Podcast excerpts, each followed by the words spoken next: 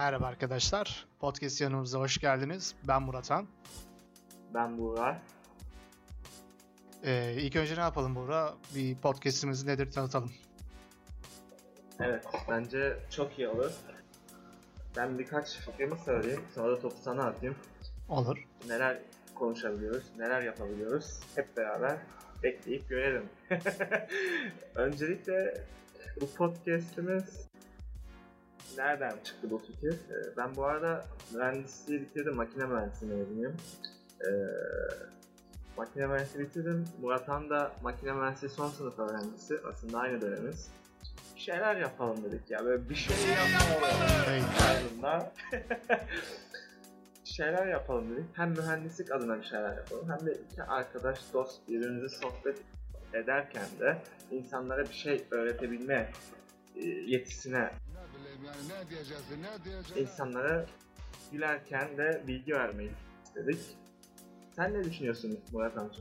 Açıkçası her şeyi çok güzel açıkladın. Bana bir şey bırakmadın. Ama söylemem gerekirse hani En- Engineer Wave nasıl geldi, nasıl oluştu? Aslında isim üzerinde fazla düşünmedik, düşünmek de istemedik. Ne yapalım dedik. İkimiz de mühendis adamız. Tabii ki mühendislik ve bunun çevresinde ne varsa bundan bahsedeceğiz. Ee, ben de Herkesin hayatına kimse karışamaz. kendi dalgamda takılan bir insandım. Ha, Nasıl karışamaz? Ben bu Dedim ki yani bu kendi dalgamıza bakalım abi biz dedim hani ne olsun dedik. Ya, Engineer Wave olsun dedik. Fazla da ısrar etmedik böyle devam etti. Artist mi? Ne artisti? Artist ne arar lan pazarda? Program e, konumuz konusunda da bayağı bir düşündük ama programın ilk fikir aşamasının kurulduğu zamanda çok önemli bir olay vardı. 6 Şubat günü Elon Musk'ın yapmış olduğu Falcon Heavy testini sizlerden derinlemesine e, araştırmamızdan paylaşmak istedik. İlk önce biraz basic'ten başlayalım dedik. Bu şirket nedir ve kimdir? Şirket aslında 2002 yılında daha öncesinde Elon Musk'ın girişimi olan PayPal'ın kurucularından Tesla Motors şirketin CEO'su ile başladı Elon Musk. Buradaki şirketin amacı e, neydi? Mars'ın kolonileştirilmesini sağlamak üzere uzaya taşımacılığın maliyetini düşürme, roket yakıtlarının maliyetini düşürme hedefiyle kuruldu. Gerisini senden alalım. Aslında bir şey de ekleyebiliriz buraya. Hani Mars'ı dünyalaştırmak istiyor adam. Aynen Hani- muazzam bir şey. YouTube'da videolarda da görmüşsünüz. Mars gittikçe öyle dünyalaşıyor. Neyse ben devam edeyim.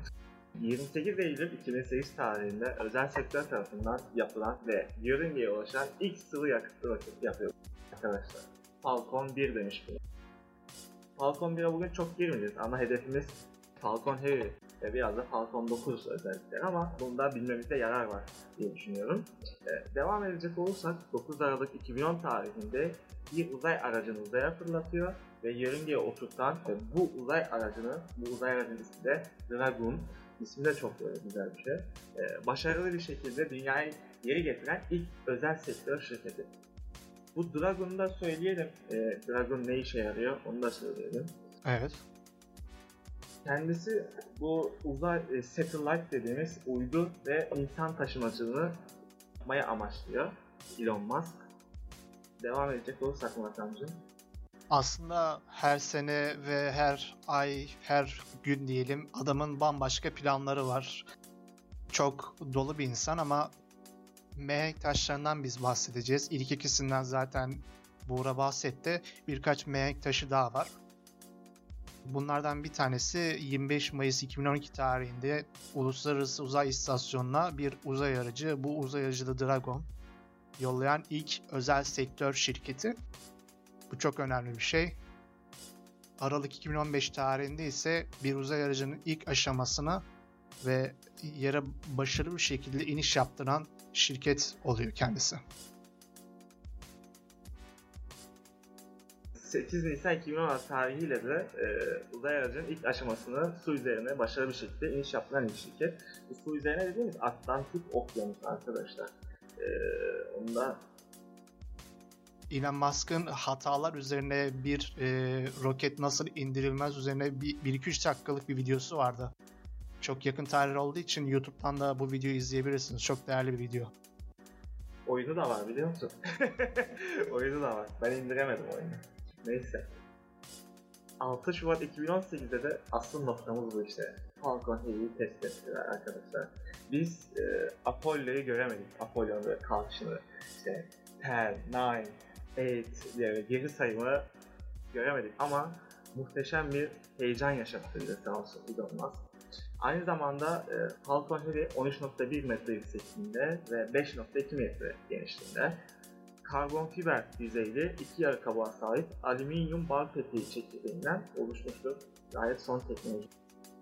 Aynen. Ee, zaten hani fırlatma videosunu da izleyen varsa izlemediyseniz tabii ki izleyin. Burada birkaç kademeden oluşuyor. Birinci ve ikinci kademe ayr- ayırma işleminden sonra ikinci kademe kesilmesinden önce dikey dikiş boyunca pneumatik sistemler uydu yayınları için açılıyor. Uydu daha sonra ikinci aşamada yörüngesine giden yolda geri gönderiliyor ve serbest bırakılıyor. Falcon Heavy'nin birinci kademe çekirdeği ve ikinci etap tankları ise e, kompozit bir malzemeden oluşuyor, alaşımdan oluşuyor daha doğrusu. Alüminyum ve lityumdan. Bunların tabii ki e, hafif olma özelliği alüminyumun bir arada bulunduruyor. Şuraya da bir açıklama yapalım. Yani pneumatik sistem derken havayla çalışan sistemlere pneumatik sistemler diyoruz arkadaşlar. Bunu da ekliyorlar. Şimdi Falcon Heavy beklenen uçuş yüklerinin arkadaşlar %40'ın üstünde yapısal yüklere dayanacak şekilde inşa ediliyor. Ee, yani birçok e, fırlatma araçların e, %25 marjına kıyasla %40 ise yapısal güvenliği daha iyi. Yani daha güvenli, daha ucuz diyebiliriz. Falcon Heavy yolcu, mürettebat, bagaj, yakıt birçok şey olarak kıyaslarsak 737 Jetliner'a göre 64 metrik tondan yörüngesel olarak kaldırma kabiliyetiyle bakın burası çok önemli dünyanın en güçlü iki operatör robotu. Muazzam. Ya tabii ki roketten bahsediyoruz. Roketin önemli şeylerinden birisi de e, motoru oluyor. E, buradaki bizim e, destekleyici elemanlardan e, iki şey var. Bir tanesi Merlin motoru, diğeri de Octaweb düzeni. Destekleyiciler Falcon Heavy'nin yan çekirdeklerinin her biri 9 Merlin motorundan oluşuyor. Bu motorlar Falcon 9'daki roketler. Zaten Elon Musk'ın kurduğu bu SpaceX şirketi e, roket e, maliyetlerini azaltmak adına kullanılmış olan roketleri tekrar kullanıyordu. Bu Falcon 9 roketi de bir önceki testteki Falcon 9. Bu 9 motor işte Merlin'in e, Merlin motorları. E, kalkışta ve e, yükselticiler ve merkez çekirdek tümüyle itiliyor burada. Kalkıştan kısa bir sonra merkez çekirdek motorları aşağı indiriliyor. Yan çekirdeklerin ayrılmasından sonra ise merkez çekirdekli motorlar geri çekiliyor. Daha sonra da bahsetmemiz gereken bir Merlin motor var. Bunu da Buğra size bahsedecek. Gerçekten en önemli e, yapısı. Bu Falcon 9'un ilk safhasına güç sağlayan Merlin motor arkadaşlar SpaceX tarafından geliştiriliyor. Kendiler geliştiriliyor ancak uzay kanıtlanmış motordan oluşan uzun bir mirasa dayanıyor. Ta Sovyet Sosyalist Birliği yani Rusya yıkılmadan önceki Rusya ve Amerika yapmış olduğu birçok çalışmalara dayanıyor. Çekirdeği enjekte eden Merlin'in kabininde bulunan anahtar tasarım ilk kez bakın e, Apollo Ay iniş modülünde kullanılmış. 9 motor mimari ise aynı zamanda motor kayıtlarına rağmen kusursuz uçuş kayıtlarına sahip olan Apollo programının Saturn 1 ve Saturn 5 roketlerini kullandığı tasarımın geliştirilmiş bir versiyonudur. Yani bu adamlar geliştirmişler bunu. Sıvı oksijen ve roket nitelikli gaz yağı itici, gaz yakan tek bir Merlin, bir e, One Direction motoru atmosferde 845 kN itme kuvveti üretiyor. Ve dünya atmosferine tırmanırken ise 914 kN'a yükseliyor. Biraz fazla teknik giriyoruz ama bence bunun da bilinmesi gerekiyor arkadaşlar. Ee, motorun vakum spesifik dürtüsü ise kullanılan içici maddenin miktarına göre üretilen iklim miktarını temsil eden bir verimlilik rakamıdır. Son derece yüksek bu 309 saniye. Ee, Merlin'in ağırlık oranı ise 150'yi aştığından dolayı Merlin e, One Direction'ın şimdiye kadar yapılmış en etkili yükseltici motor haline getiriyor arkadaşlar. Yani atmosfer at, at, pardon, astronotlara taşımak için gereken yapısal ve termal güvenlik paylarını da koruyor. E, Merlin e, şu anda SpaceX tarafından kendi bünyesinde üretilmektedir arkadaşlar. Octaweb'den bahsedelim. Ee, Octaweb aslında bu 9 Berlin motorunun e, düzenlenmiş hali. Octaweb e, fırlatma aracının tabanında bulunuyor doğal olarak. Bir merkez motorunu çevreleyen e, 8 motor destekleyen metal bir yapı. Bu yapı motor bölüm tasarımını ve montajını e, basitleştiriyor ve bu şekilde üretim süreci de kısaltılıyor. Yani mühendisler e, roketin her noktasında küçük küçük dokunuşlarıyla mükemmeliyeti yakalıyorlar.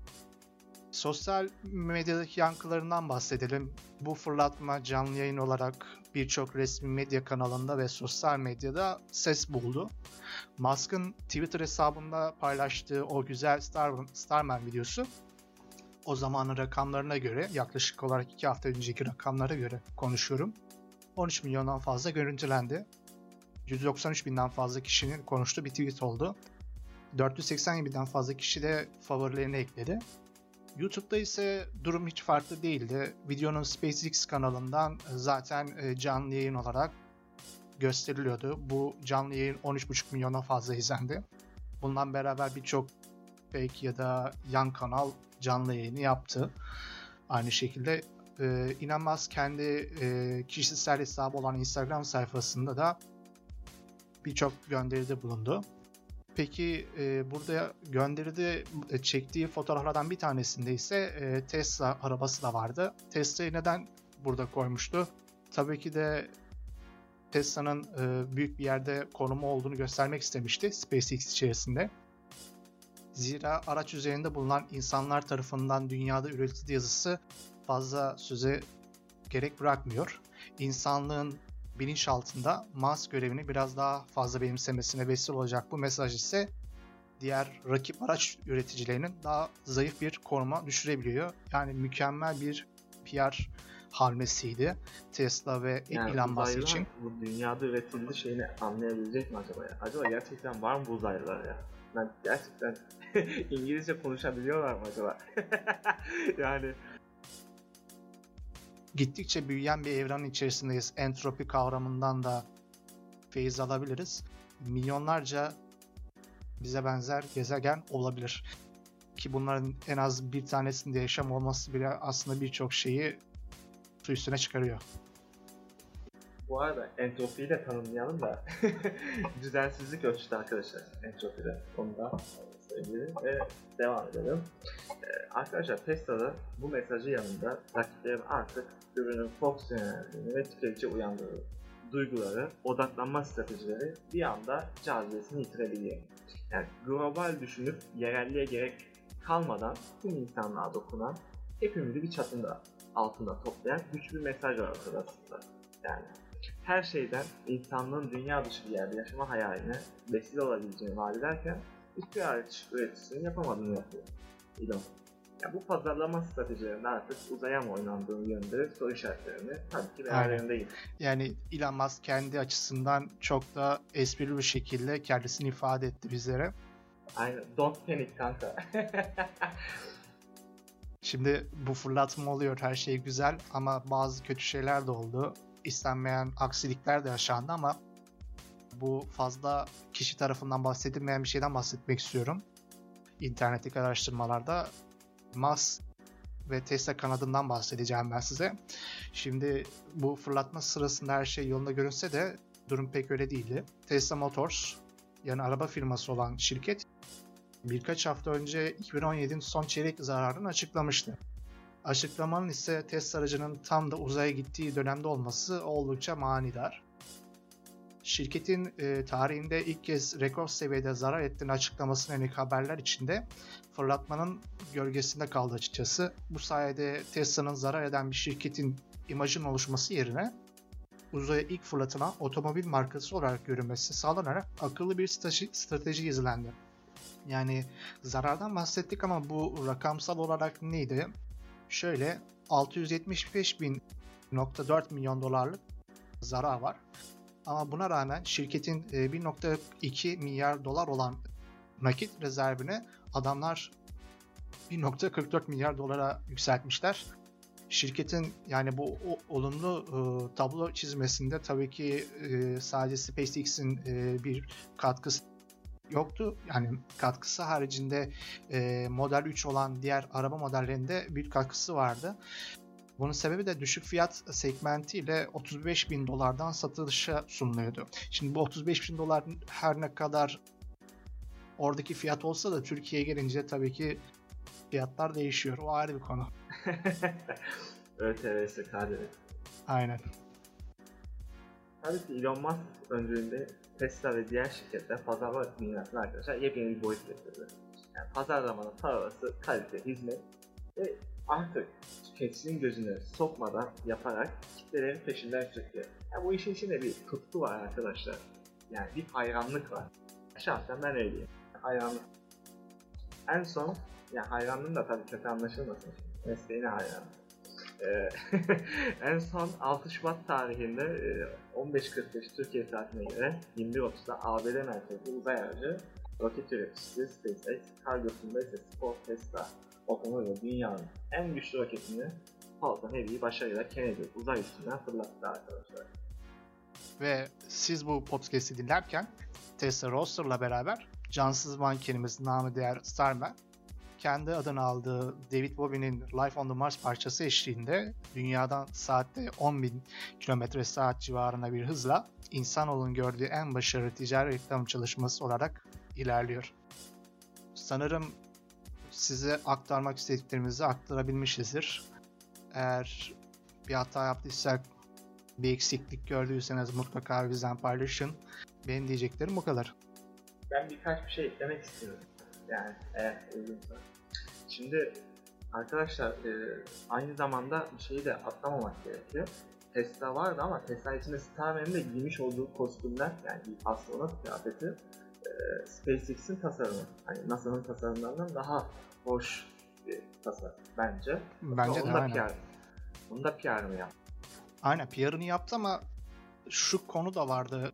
O şeyin e, sadece PR'ını yapabildi. Yani teknik açıdan neyi destekliyor, ne yapabiliyor konusunda bir net bir araştırma, topluma, basına açıklama yapılamadı. Yani Aynen.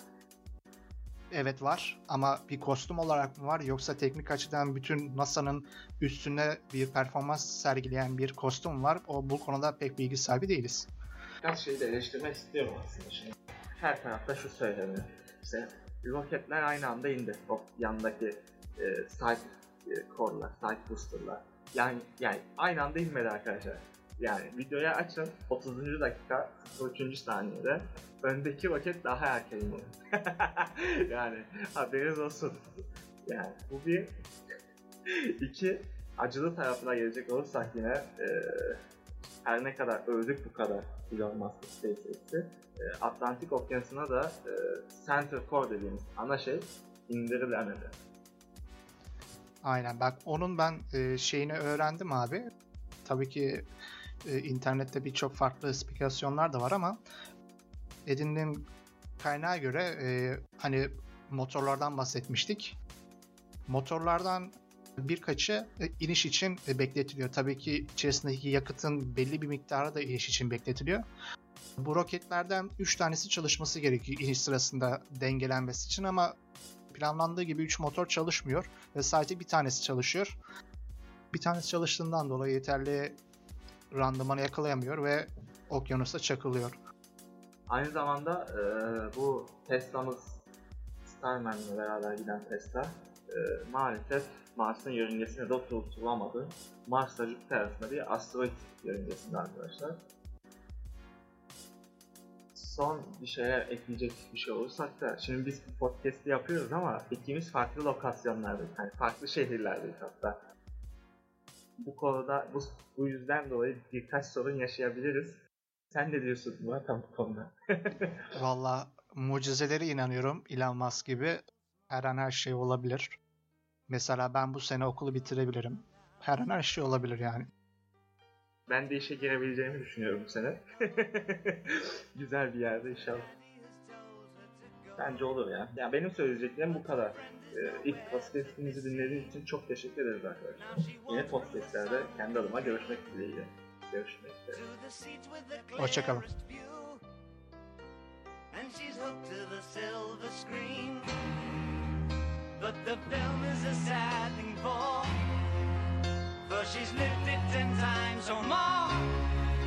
She could spit in the eyes of fools if they